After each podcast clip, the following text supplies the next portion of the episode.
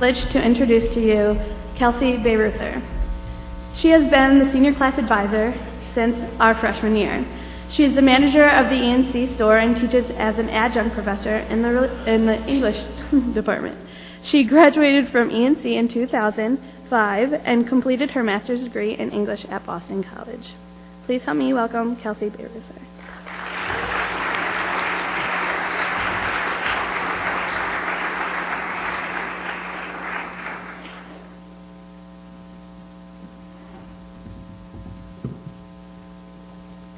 Morning. I'm honored to speak to you, the faculty, staff, students, and members of the community of Eastern Nazarene College. I'm especially honored to speak to you, the graduates of the class of 2010. Thank you for allowing me to be your class advisor in your years here. You are about to leave the campus where you've lived for the past four years. I'm sure that for most of you, this is exciting, but also very bittersweet. I would like to share with you a little bit about my life after ENC when I graduated five years ago. When I was sitting in my junior senior chapel, I was desperate for more time. I hardly slept at all during my last week on campus. I just wanted so much to be with my friends for every moment. I didn't want to leave my friends who had become my family, didn't want to stop eating three meals a day with them, didn't want to leave the safety and comfort of a place that had become my home, didn't want to leave behind relationships with my professors and mentors. Although I was very glad to be finished with classes and pleased with the accomplishment of my degree, there was the uncertainty of what my new life would be like, and I did not want to leave my community. Soon after, a friend shared with me Hosea chapter 2, a chapter that has become one of my favorites. In it, God is speaking to Israel, his people who have been unfaithful to him.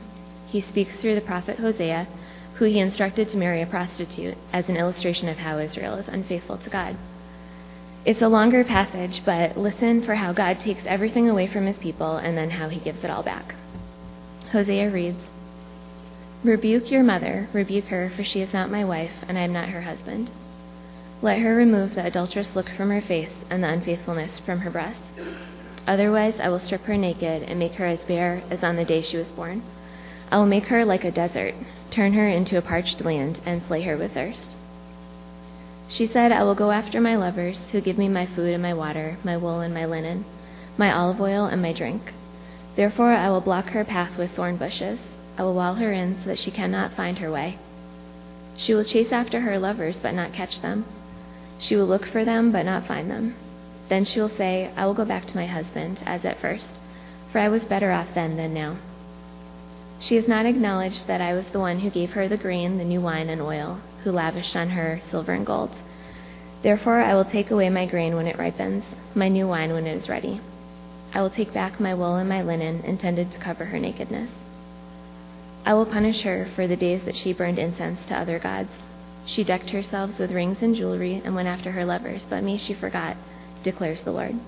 And then this is where the turn is in the passage. Therefore I am now going to allure her. I will lead her into the wilderness and speak tenderly to her. There I will give her back her vineyards, and will make the valley of trouble a door of hope. There she will respond as in the days of her youth, as in the day she came up out of Egypt. In that day, declares the Lord, you will call me my husband.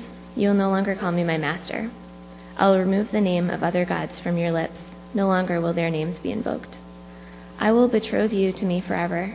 I will betroth you in righteousness and justice, in love and compassion.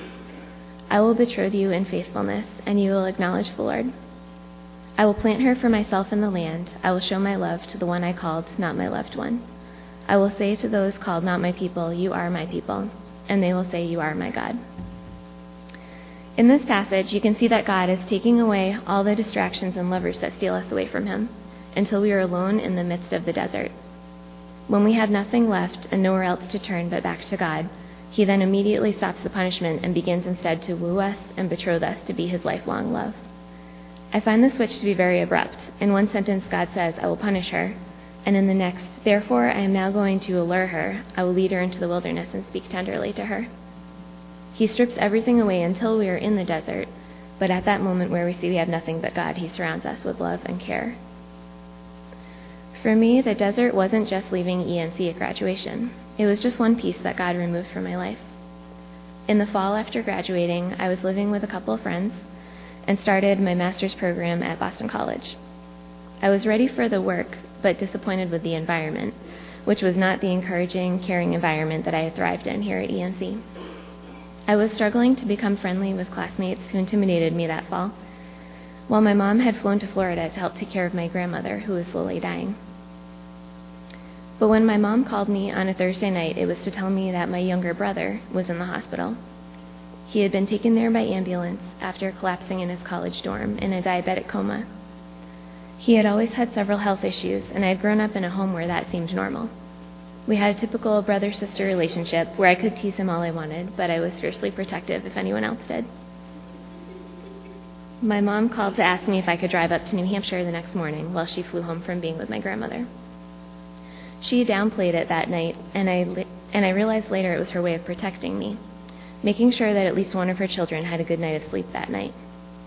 She had asked our pastor's wife to stay at my brother's bedside until she could get there. My dad rarely traveled for work, but was also away at the time, and both my parents were stranded in airports in different parts of the country, waiting for the first flights home. My little brother almost died that night. He was in he was in intensive care in a diabetic coma.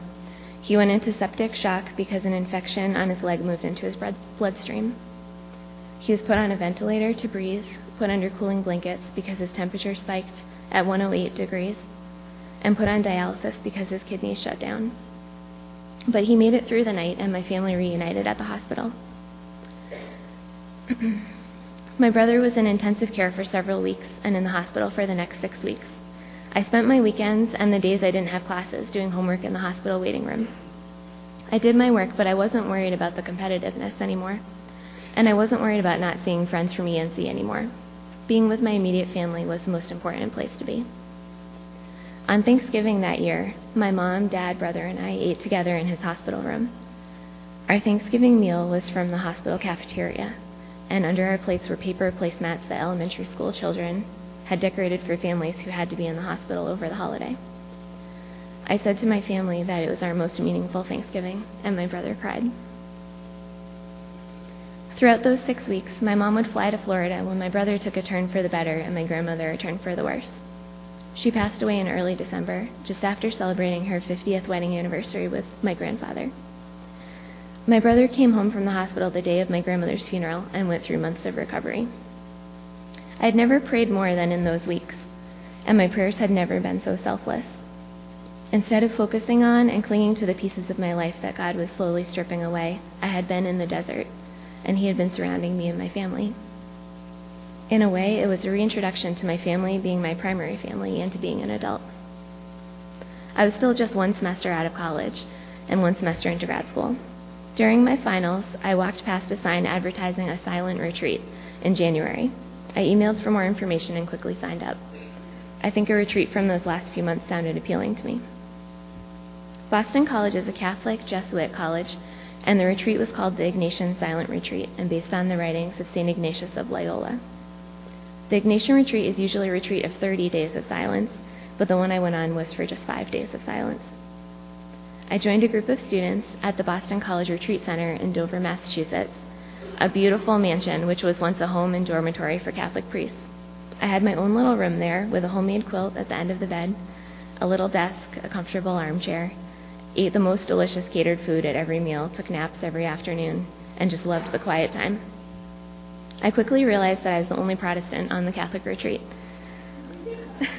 I participated the best I could at Mass and evening prayers each day, and as the others noticed that I wasn't Catholic, they weren't able to ask me about it because of the silence. The silence had begun about an hour after we arrived, after we introduced ourselves and met the retreat directors, who would be our spiritual advisors for the five days. The only person we could speak to was our spiritual advisor for one hour each day. Outside of that meeting, we were told that to respect the silence of those around us, we should avoid even eye contact. To slow down and appreciate the silence, they encouraged us not to multitask. It would be easy to hide from the awkwardness of a silent meal by bringing a book to read while eating, but we were asked not to. And I found a lot of peace in sitting side by side with people who had been strangers, in companionship while we ate together. In Mass, we could look into each other's eyes while passing the peace of Christ and being served communion, and neither has had as much meaning to me as when it was my only human interaction of the day. While on the silent retreat, I reread a book by Henri Nouwen titled The Genesee Diary Report from a Trappist Monastery, which was actually recommended to me just before I graduated by Dr. Yerxa, who is my living issues professor. The book is Henri Nouwen's journal of the seven months that he spent living in a Trappist monastery in 1974. Going on my retreat was a choice I happily made, but it came after a difficult six months of leaving college, struggling in grad school, and the difficulties that my family had gone through. But many points in Nouwen's book resonated with me and the desert that I had experienced, and I'd like to share three of these passages. The first one is this Solitude becomes really hard when you realize that nobody is thinking about you anymore. Then some place for God might become available in your occupied mind and heart when you have been forgotten by people. Maybe then your heart and mind have become empty enough to give God a real chance to let His presence be known to you. Even in this protective place, with many good people around me, I am afraid of being forgotten, of being left alone. Yet I chose to be alone. I wanted it. Here I can experience a little bit of the desert and realize that it is not only a dry place where people die from thirst, but also the vast empty space where the God of love reveals himself and offers his promise to those who are waiting in faithfulness. And uh, this is the second passage from him. Did I really live my life, or was it lived for me? Did I really make the decisions that led me to this place at this time?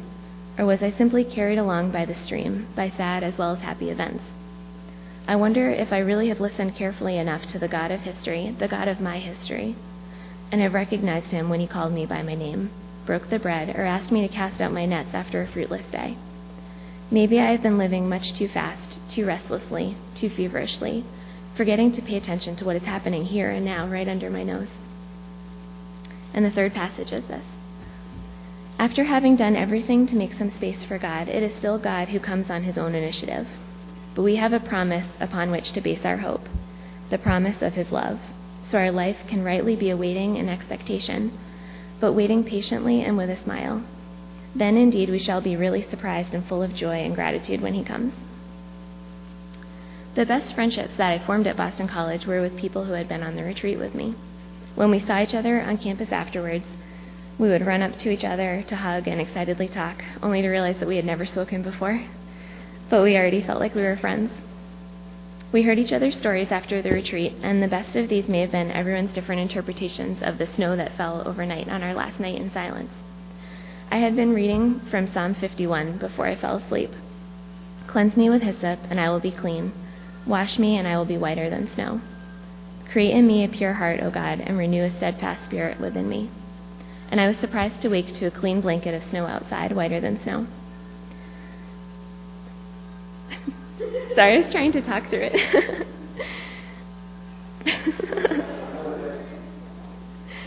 okay. An- another girl who had been on the retreat had been praying at her window that morning and asking God to give her joy. She saw one of the guys walking outside in the snow and was thinking that it seemed very peaceful when he fell backwards and started to make a snow angel. She laughed and thanked God for a little bit of the joy she was asking for. We took the time for a break from our busy lives to make space for God. After losses and struggles, God had surrounded me in the desert and led me to peace and rest.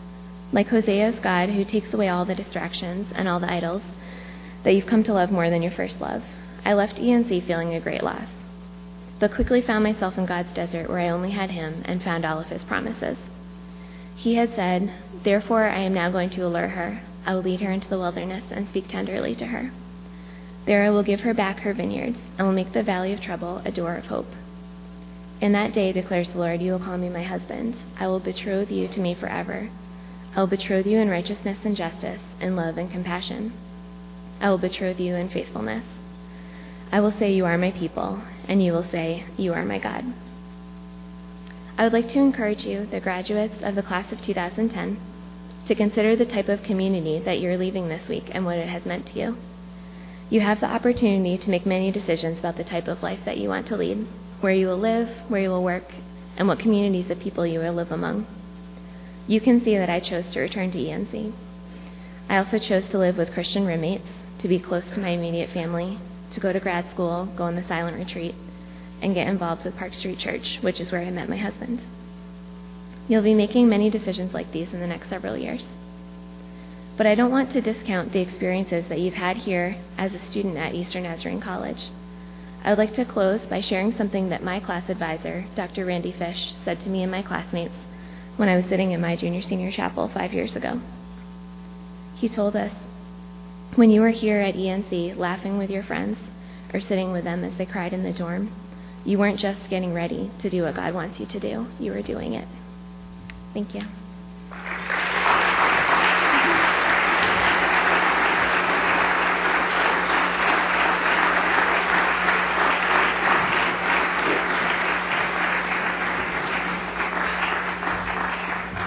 Please stand as we sing our alma mater.